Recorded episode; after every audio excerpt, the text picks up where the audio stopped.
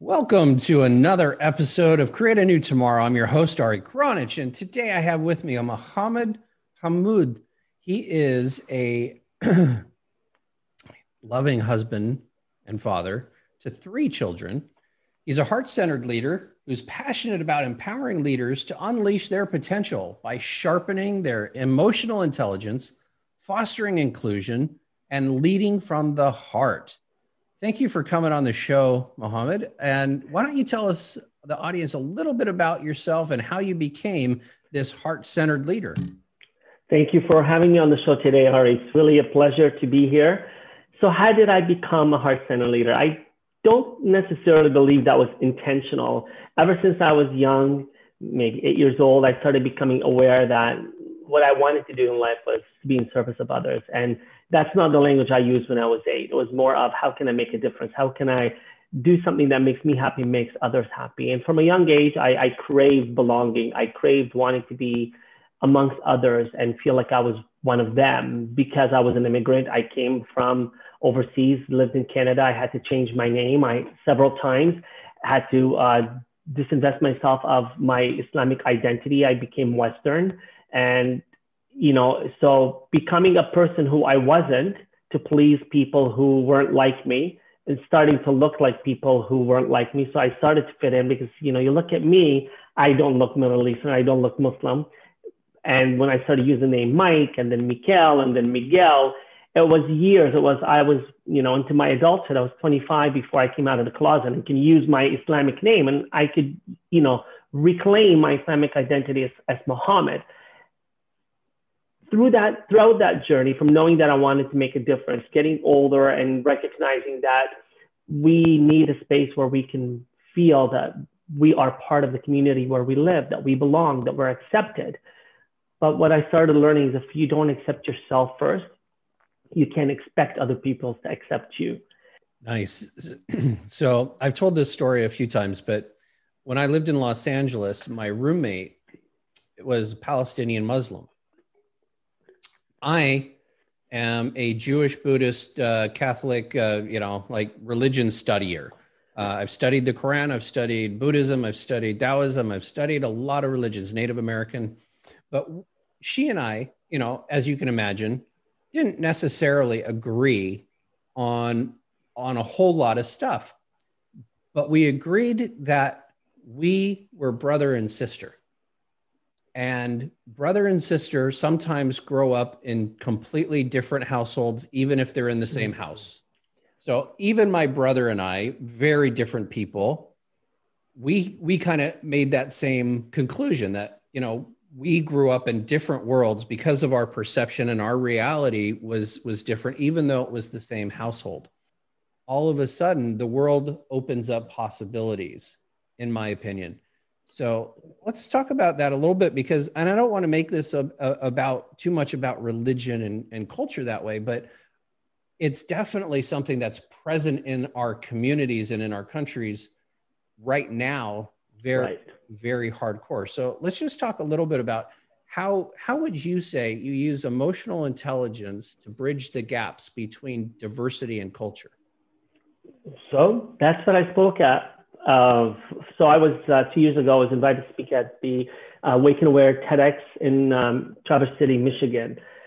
My message was around reclaiming my identity, but it was more of extending that bridge because we as human beings can become bridges. And my message was, you know, the people that have hijacked my name for their political, uh, you know, their political views that don't resonate with the rest of us what they've done is they've hijacked my name, my religion, my beliefs, and they've used me as collateral.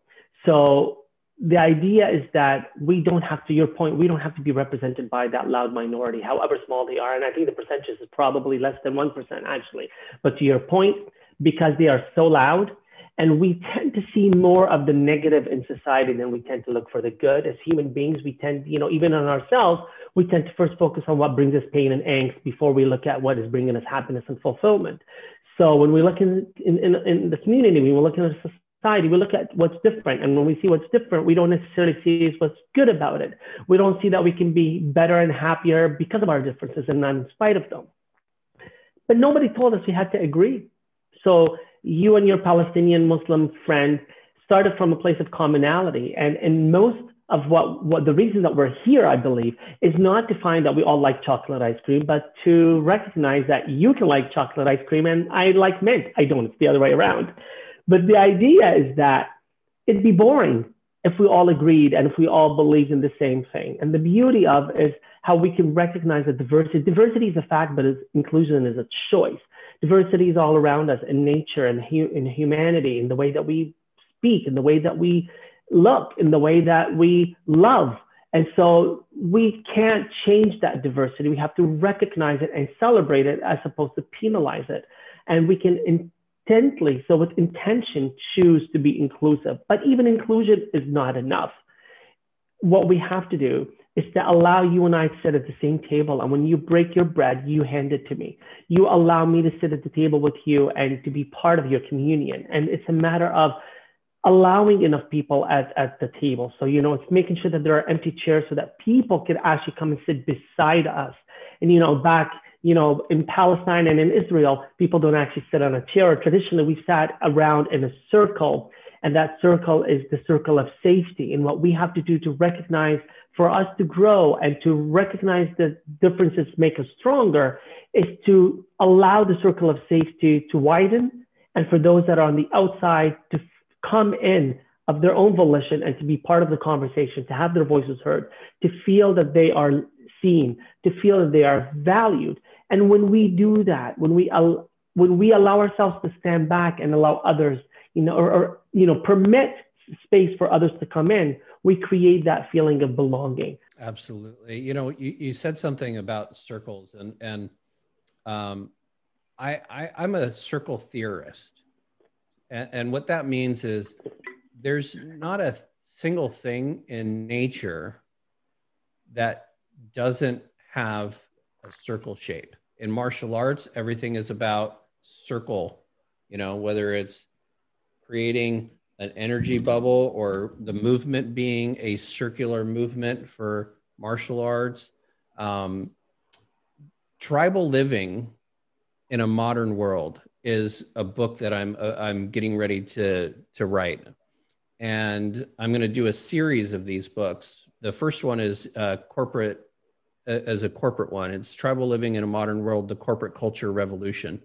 And my theory is that if we take the sharp edges out of anything and we turn them into circles. So let's let's say in a corporation you usually have cubicles and that people are in and box offices, right? And it's a boxed building. Yeah. And if you took that and you turn it into a circle structure, then all of a sudden, and you could do concentric circles. So, you know, small and then bigger and bigger and bigger. We end up creating project driven and productive teams uh, purpose driven teams, things like that, because all the people necessary for that project are in that circle and they all have equal positioning, right? So there's there's no place where the, that position, the engineer isn't less than the the uh, accountant or more than than the uh, the manager, than the you know because they all have different unique talents. So why put one above or below another in a box type structure or a pyramid type structure. Why not create it in a, in a circu- circular? But I, I think that that goes back to what you were saying, you know, in Israel and Palestine and tribal living in general, we, we, we would eat around a fire in a circle, talk around a fire in a circle. We would commune, we would story tell, we would, you know, do that. In, in the 50s and 60s and 70s, we would eat dinner with our family in a circle, you know. Mm-hmm. And the circle has become sharp edged versus versus that nice soft circle with no sharp edges, right? We ha- we don't do dinner with the family anymore. We we mm-hmm. tend to be individualized even in our families, right? And that to me is part of what has broken up the family, which has broken up the community, which has broken up the society. And, and, you know, the purpose, I guess, of it has been, well, everybody's too busy to, to do anything together anymore because you're working 40 to 80 hours a week, right? But just if you could imagine a world that's circular versus sharp edged and how much different that might feel. And isn't it amazing? The world is circular. We live in not maybe a perfect circle, but the earth is a globe. The sun is a globe. The planets are circular. You know, everything that we know, to your point, has some sort of structure where it's circular. The, the, the dimensions of how the blood travels within the body is circular everything has that circular. Now, I, you know, I'll come later to, to the idea of, of, of, a spiral, but a spiral is another version. You know, when you talk about concentric circles, a spiral is a circle that continues to grow, that continues to expand. And that is how I think we can take the image of a circle, not the square or rectangular head of the table leadership mentality that there is one leader at the top of the pyramid or at the head of the table, but we are sitting around equally, equitably around each other, across from each other, looking at each other. We can hold hands with each other. And most of the uh, indigenous communities believe in the circle. You mentioned the campfire. So I think we are designed or created in a circular mentality. To your point, we start dividing ourselves up into the compartments of the cubicle and, and the, the boxes and the big buildings. And it's all about these sharp rectangular shapes that break away from what's natural and nurturing to us. Right. But I, I would love you to talk a little bit, and, and we can't do it tonight today, but I would love you to talk a little bit about the beauty of the Muslim religion because it is mm-hmm. such a beautiful, rich, diverse culture, diverse religion and it's nothing like what most people think in the western at least. So anyway. It's, cha- it's changing. I, I think a lot of people are starting to see differently because you and i are having these discussions because we are amplifying the the the silenced voices that for the longest time have not had the opportunity to be heard and that is why i think it's so important to to look at the alternatives to to the media and and the outlets out there because having you know podcasts having uh, opportunities where people can talk like this freely and share the different perspectives, that's where we're going to break with the silent majority and create a new minority of loud voices that speak a better truth. Absolutely. So let's give uh, three tips or tricks that anybody listening can take with them and act upon today so they could create their new tomorrow today. This isn't mine. This is probably Gandhi's or Michael Jackson but be the change that you want to see in the world. I, you know, don't reinvent. Just be the change that you want to see in the world. Start with yourself. And in order to start with yourself, get to know yourself. You can't get to know others if you don't know yourself. And when you get to that place of constant knowing of you and the other, allow for those differences and recognize that we're stronger because of our differences, not in spite of them. Awesome. Thank you. How can people get a hold of you if they'd like to so listen to this podcast, listen to the Unfiltered podcast. Uh, I can share with you, um, you know, I have a training uh, consulting business, uh, Desire, the number two lead, Desire to Lead. Uh, I saw I do keynote speaking, training. Um, people can get in touch with me through LinkedIn. It's probably the best place. So Mohammed Hamoud at LinkedIn, developing unfiltered leaders. There to serve, there to engage in conversations and get to know the other. Awesome. Thank you so much, Ari. Truly enjoyed our conversation. Yeah, thank you so much for coming on and blessings.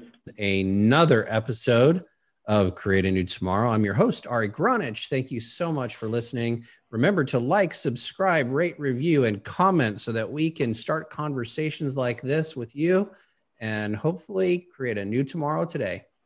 Thank you and Thank you. next time.